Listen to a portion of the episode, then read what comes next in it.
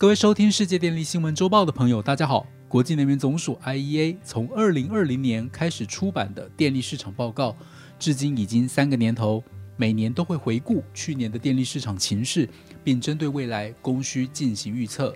而二零二一年电力市场有两大态势：第一，二零二一年电力供需受到极端气候影响，一发生时序包含美国德州的极度寒流、伊朗的干旱、中国与德国的洪水等，造成电力供应异常紧塞，进而衍生能源价格飙涨的情况。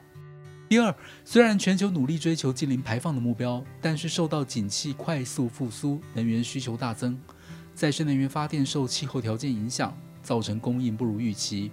以及欧洲能源库存不足，导致供电情势严峻等问题，使得化石燃料发电达到了创纪录的水准。这也使得全球电力行业的碳排放量在二零二一年要至历史新高。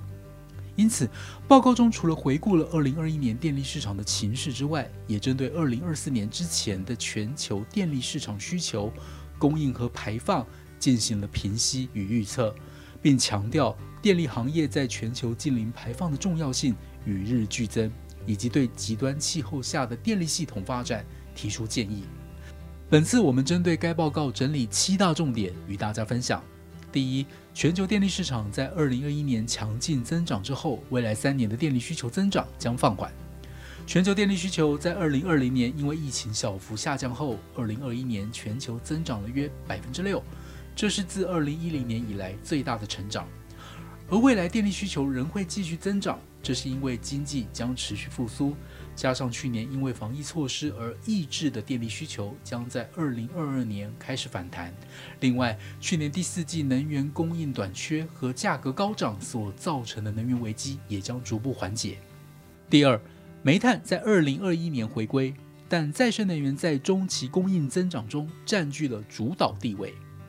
二零二一年化石燃料发电量增长了近百分之六，这是二零一零年以来最高增幅。其中，燃煤发电量增长了约百分之九，创下历史新高。尽管有越来越多的国家和地区宣布近零排放承诺以及煤电逐步淘汰计划，但预计到二零二四年，化石燃料仍将占总发电量的百分之五十八，燃煤占比则为百分之三十四。而低碳发电量，二零二一年则增加了百分之五点五，其中百分之八十三是再生能源。预计到二零二四年，IEA 预计低碳发电占总发电量的比例将从二零二一年的百分之三十八上升到二零二四年的百分之四十二，与化石燃料将呈现约五五波的态势。第三，二零二一年全球电力行业排放激增，预计在二零二二年至二零二四年间持平。全球电力行业在二零二一年排放量增长了近百分之七，达到了新的历史高峰。煤炭是成长的主要原因，相较二零二零年增长了超过八亿吨的碳排放量。根据 IEA 预测，需求增长放缓，以及二零二一年后低碳发电的持续增长，加上燃气和燃煤排放量的增长趋缓。至二零二四年间，电力行业的排放量将保持在同一水准，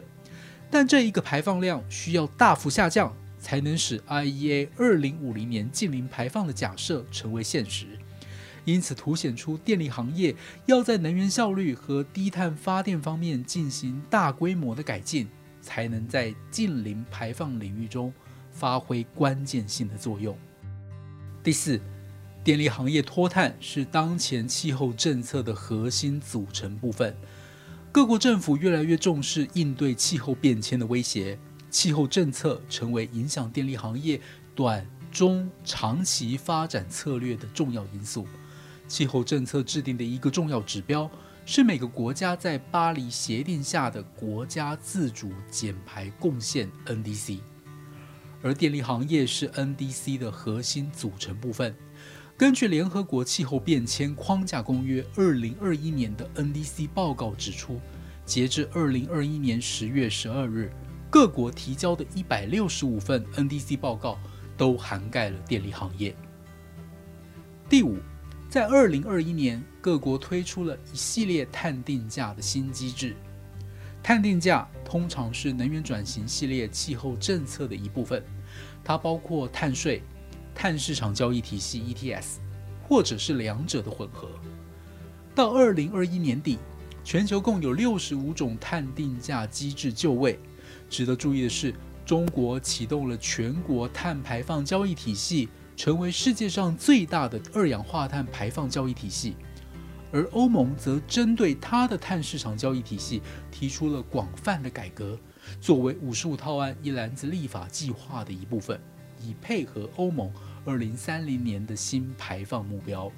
第六，承诺停止使用煤电的国家越来越多。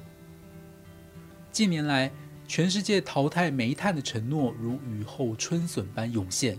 从二零一六年巴黎协定生效到二零二一年底。有二十一个国家将逐步淘汰煤电的期程定在二零四零年以前，其中比利时、奥地利、瑞典和葡萄牙四个国家已经实现煤电的淘汰，剩下的十七个国家中有十二个来自欧盟，其余分别是加拿大、智利、以色列、英国和纽西兰。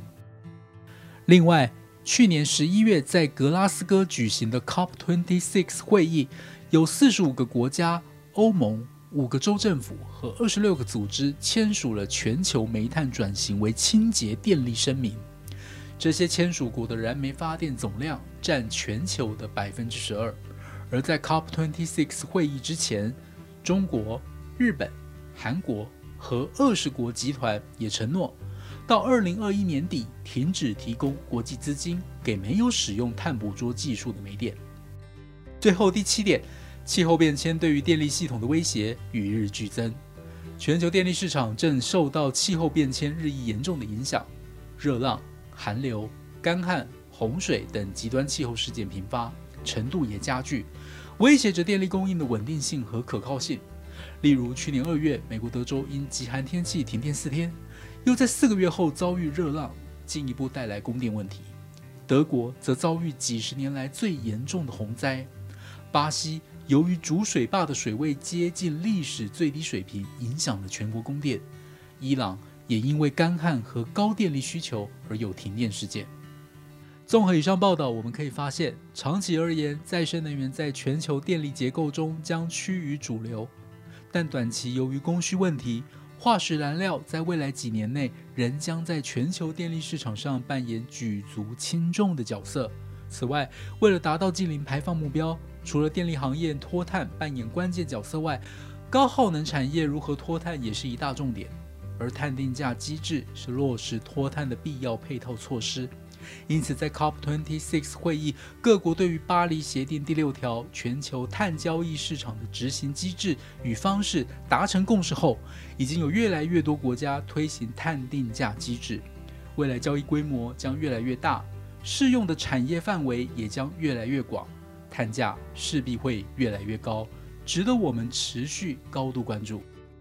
以上是本周世界电力新闻周报的整理报道。国际上电力的大小事，我们会持续密切关注，并且跟大家分享。若喜欢我们的频道，欢迎与好朋友分享哦。我们下周再会。